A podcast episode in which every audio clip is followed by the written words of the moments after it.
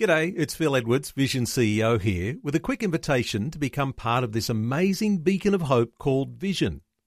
Together we can put our love into action to help people of all kinds build or rebuild their lives on the truth of God. Please consider the part you can play during our upcoming Visionathon appeal, remembering that it's your support that makes Vision possible, including this podcast. A biblical perspective on life, culture, and current events. This is 2020 on Vision. As we do on a Monday, always good to check in with the Australian Christian Lobby. And uh, ACL State Director for the state of Queensland is Rob Norman. Rob's joining us. Hey, Rob, welcome along to 2020. Thanks, Neil, and good morning. Great to be with you again. Hey, Rob, just before we get into some of the politics, this week's agenda, there's a lot of communities, particularly in the state of Queensland, uh, suffering with bushfire activity. Uh, no doubt you've been uh, understanding some of those things and you've been watching headlines as well. Uh, we know that when ACL's dealing with these things, you're not necessarily dealing with things that are on the ground, but your, your uh, perceptions of, of what's been happening and uh, thoughts for people in, in those bushfire affected areas? Yeah, terrible, uh, Neil. Look, we live in a state that, of course, doesn't have a lot of rain throughout winter, and so this is a particularly dangerous time of the year, isn't it? And um, I heard yesterday that there were some 80 fires blazing around the state, and of course, there's been there have been casualties and people displaced, homes lost, um, and so it's one of those annual tragedies that we face, Neil, and our hearts go out to them. We we should be praying for those people, of course, and um, yeah, look, this is a big deal in in Queensland. Uh, you know, when you have those sorts of stories, dozens of homes have been destroyed. Um, it's not just Queensland either, but things heating up in New South Wales communities too this week. Um, my thought is that, you know, uh, sometimes in these situations, it's a good thing to encourage listeners to pray for rain. And I think there is some rain that could be forecast a little later in the week, uh, but there's something there. Uh, your encouragement for listeners to, to be uh, prayerful about these things? Yes, absolutely, Neil. Uh, look, the only solution to many of these fires is rain because um, they're often in places that are in- inaccessible to the emergency services. And so, you know, it should remind us actually that in every aspect of life as believers, our first port of call is to come to Jesus and uh, and ask for his help. And I think that's a very appropriate thing for us to do. And for those who are in communities that are under threat, uh, just uh, keep monitoring the emergency services websites and media. Uh, let's get into some of the issues you're dealing with. Uh, let's talk Childhood Gender Transition Prohibition Bill 2023, uh, introduced by Senator Alex Antic uh, in the Senate. what's with this one here? What are your thoughts? Neil, I've got to say, Alex Antic, Senator Antic, is one of the champions of, of politics and particularly the federal parliament, the, the upper house. But um, this bill is a great bill. So it's basically been introduced uh, into the upper house um, and it addresses the issue of gender dysphoria. Particularly, uh, and this is the real concern that we have, is that children as young as 12 accessing cross sex hormones and uh, gender treatment, basically. So, um, and unfortunately, this is happening around the country, often without the uh, knowledge of parents, and and often without the the permission of parents. And so, it's a particularly big issue. Uh, and there's a growing number of really good senators in Canberra that are looking out for us. So people like Senator Antic, Ralph Babet, uh, um, Senator Canavan, and uh, and others. And so there's a, a, really good group of, of people that are bringing these bills in. Now, whether it has any great chance of success, we'll have to wait and see. But the bottom line is these kinds of bill put the issues on the agenda and they go into the records and they become a reference point. And so I would really encourage Christians around the country to support these senators. Malcolm Roberts is the other one. Write them letters, encourage them, and thank them for what they're doing. So it's an important bill. Interesting, isn't it? And I'll get your thoughts here about how change happens, Rob. And it starts with a bill like this. And as you say, well, uh, who knows how successful that'll be, whether it will even get to point where it can be voted on. But you've got to be able to introduce these issues so that they can be debated. Otherwise, nothing will happen. Uh, this is the way change happens, isn't it?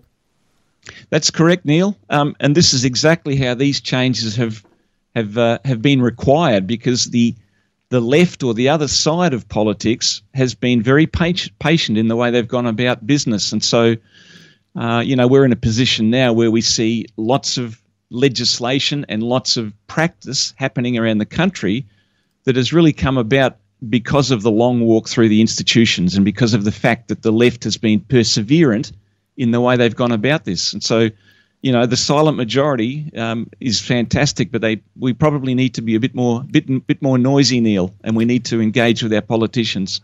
Well, as you observe a deterioration in morality and the legislation that supports some things that are anti-Christian or uh, anti human in some sense when you've got damage that's done to individuals, uh, turning that around. It's a big push to turn back tide, and so uh, certainly support for that. And I'll tell listeners how they can connect uh, with you and how they can connect with the Australian Christian Lobby shortly. Let's talk about South Australia here for a few moments. Uh, prostitution reform. What's happening in South Australia? Neil, it's always great when we have good news, and this is really a, a good news story. And so, um, upper house member Nicola Centofanti uh, is has introduced a private members bill into the upper house. It's the Equality Model Bill, and it basically um, will prosecute the pimps and third parties profiteering from prostitution. It'll also provide exit paths for prostituted persons. Um, and it's a particularly important bill. So it implements what we call the Nordic model, which was obviously um, founded in Sweden and has grown throughout Europe into Ireland and other areas of, of the Northern Hemisphere at least. This is the first time we've seen a bill like this in Australia. And um, the Honourable Nicola Centofanti is to be applauded for it. Uh, and again, we believe that there are good numbers in the upper house in South Australia.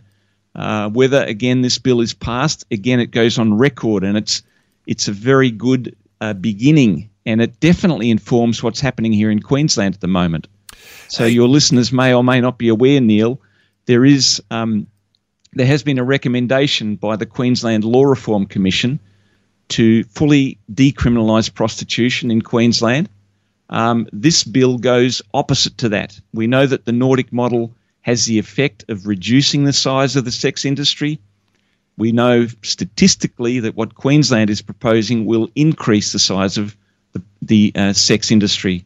Um, what many people don't realise is that the, the consequences of doing this will feed into sex trafficking and basically uh, violence against women. So vulnerable women are drawn into prostitution and then it becomes a massive problem. And so, so this is a great bill, and it speak it really does speak to the whole of Australia, Neil. Okay, so in the state of Queensland, they're preparing to withdraw all restraint. And uh, in some common sense logic, you might say that will be a very bad thing, especially for women and uh, with mm. sex trafficking, uh, exploitation, uh, all of the issues that go along with uh, the downside of the prostitution industry. But in South Australia, there's some, you know, there's a little bit of glimmer of hope because there's a push for something that is a little proactive and actually is supporting of women. Uh, you might hope that there'll be some common sense might prevail, and this new model, which is tried and proven in so many other nations now, might get a foothold here in Australia. Hey, let's talk uh, the babies born alive. Uh, bill, and uh, of course, you know, babies born alive after a failed abortion. Uh, what's the latest in this issue, Rob? Well, Neil, I think your listeners are probably mostly aware that there is a bill in the federal sphere. So again, it's it's our champions in the Senate in Canberra that have raised this bill. The co-sponsors are uh, Alex Antic again, um, Ralph Babet from uh, Victoria, and uh, uh, Senator Canavan from Queensland. So this bill again would protect babies born alive and it would make uh, babies born alive as a result of a failed uh, failed abortion. Their lives would be equally as valuable as any baby born alive. That's what that bill try, tries to do. Now, what we've seen, Neil, in Queensland uh, is particularly encouraging at the moment. And so, Queensland Health have actually upgraded their termination of pregnancy clinical guidelines. Um, this happened quite quietly and without any, you know, public fanfare. And whereas the bill uh, previously stated that if a baby is born alive, uh, there should not be any assistance given to that baby. This is as a result of a failed abortion. Now, the clinical guidelines say if a baby is born alive with signs of life, provide care appropriate to the individual clinical circumstances and in accordance with best practice guidelines. So, Neil, that's a real breakthrough. Um, it happens at the uh, uh, at the Queensland Health level, and what we're saying now at the Australian Christian Lobby is that these guidelines should now be codified into law so that they can't be changed again at the whim of, of health bureaucrats. Okay, and as you say, in your state of Queensland, uh, there's a glimmer of light, and uh, that's actually, there's some guidelines there to provide care. I, I couldn't help but thinking, just as you're describing those things, in those states that are refusing to acknowledge uh, that necessary care for babies born alive after an abortion procedure, it, it does seem to me that activist politicians are very happy not to acknowledge that that baby needs care because, in some ways, you cannot, uh, in their mind, uh, humanize a baby. They'd prefer to think that was just a, a you know, a, uh, a, fetus that has no uh, personality and no uh, humanity. There's a dehumanizing in these other ways of looking at it. Uh, at least in Queensland now, they've actually acknowledged the humanity of that baby. Absolutely right, Neil. I mean, we've seen uh, a passage of legislation recently that was part of an omnibus bill, uh, which we call Sophie's Law. So this related to little the little baby Sophie Milosevic, who was killed ten years ago, I believe, um, down south of Brisbane. Um, she was at 39 weeks gestation, uh, killed in her mother's womb, and the law recently recognised that she had a right to life and that the uh, person driving the car who was intoxicated was actually guilty of a criminal offence. So that was a recognition of her life. But this uh, Babies Born Alive bill definitely flies in the face of activist politicians. And um, of course, there have been outrageous claims that it actually doesn't happen. But we know statistically that almost once a week in Queensland alone, babies are being born alive as a result of failed abortions. Um, and of course, uh, your listeners may not be aware, but Alex Antic actually read in the Senate a whistleblower statement that um, had many examples of this, basically. Okay, so there's more examples than we might imagine, and it's happening more frequently than anyone wants to admit, and so something has to happen. Uh, let's talk parental and family rights, and I guess we're back to uh, gender and sexuality, and the fact that in some states, parents' rights have just been trampled uh, by government here. Uh, what's the latest so far as parental and family rights go that you're working on? Well, Neil, this is an aspirational uh, piece of legislation. It would be a piece of legislation if we had our way, put it that way.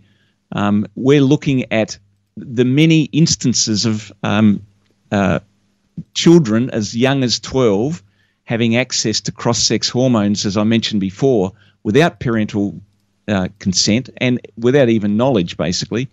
And uh, so there are many instances of that happening. There are also, obviously, uh, we know from the Channel 7 Spotlight program that there are cases of children actually having surgery, uh, detransitioning with all the issues that go with that. And so, our proposal, and what I'm saying to many of the MPs that I speak to, is that we need bills that empower parents as the as the person of persons of primacy in family life. That parents actually have the right to to veto those kinds of things. They should be fully informed. Um, and Neil, this covers not just the the issues that we're talking about with gender, but also in education. So ch- parents should have be fully informed on what their children are being taught uh, you know, in state and Christian schools. Bills that empower parents. Uh, some will say, how did we get to a point where parents don't have uh, the rights and responsibility for their own children? Uh, well, let me point listeners to the Australian Christian Lobby. The ACL website is acl.org.au, and a number of things people can do. Get informed uh, also sign up and be a part of, uh, you know, the sort of standing army of people who are ready to take some actual physical action in their own communities. Uh, plenty of room for a few more uh, people participating in that, Rob? Neil, we have a great army of volunteers. We can always use more. This, these things aren't going away. And as I said before, if the silent generation remains silent, then crazy radical laws keep coming through and say, I would absolutely agree with what you just said, Neil. Well, you can curse the darkness or you can light a candle. And my suspicion is that uh, when you are uh, supporting the good work of the Australian Christian lobby, uh, there's very definitely a candle being lit. Uh, Rob Norman, ACL State Director for Queensland, uh, thank you so much for your update today. It's acl.org.au. Uh, Rob, thanks so much for your update today on 2020. Thanks, Neil. Blessings to you and your listeners. Thanks for taking time to listen to this audio on demand from Vision Christian Media. To find out more about us, go to vision.org.au.